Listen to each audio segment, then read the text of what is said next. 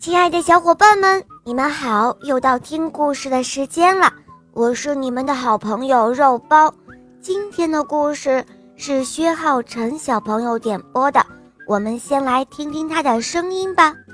肉包你好，我叫薛浩辰，我来自北京，我今年四岁了。我喜欢小肉包童话《毛毛沙丁记》。嗯。那么告诉我，今天你想点播一个什么故事呢？想点播一个故事，故事的名字叫《神奇的药水》。好的，那就由我来为你讲这个故事喽。下面请收听《神奇的药水》，播讲肉包来了。这神奇的药水究竟有多神奇呢？最后，它又发挥出了自己的功效吗？哈，一起来听听这个故事吧。在街道边的下水道里，住着一只大鼻子的老鼠。大鼻子老鼠整天做坏事，为此，它也付出了代价。有一次，它被一只猫撞上了。被猫咬掉了一只耳朵，差一点送了命。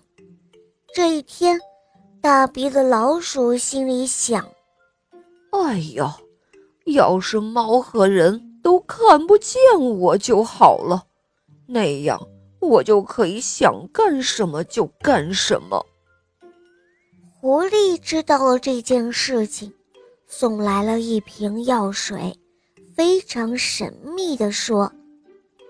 哎呀呀！我说大鼻子老鼠，瞧你这惨样！喏，这是一瓶隐身的药水，你喝下它，就能够隐身，别人就会看不见你喽。大鼻子老鼠听了之后十分的高兴，他立刻拿出了十个金币，买下了这瓶药水。狐狸走了之后。大鼻子老鼠马上就把药水咕嘟咕嘟喝了下去。过了一会儿，大鼻子老鼠大摇大摆地走出了下水道，它向一座房子走去。他在心里对自己说：“哼，我要出去看看，我隐身了没有。”就在这座房屋的客厅里。戴着墨镜的主人正坐在沙发上吸着烟。大鼻子老鼠一步一摇地走向那主人，慢慢地接近了，更加近了。最后，他一直走到了那主人的眼皮子底下。主人没有一点反应，这可把那大鼻子老鼠高兴坏了。哦，我隐身了，隐身了！大鼻子老鼠别提有多得意了，他在心里面兴奋的大喊：“哈！既然已经隐身了，那谁都看不到我了。我可以随意进出厨房，然后先弄点好吃的再说。”大鼻子老鼠就这样。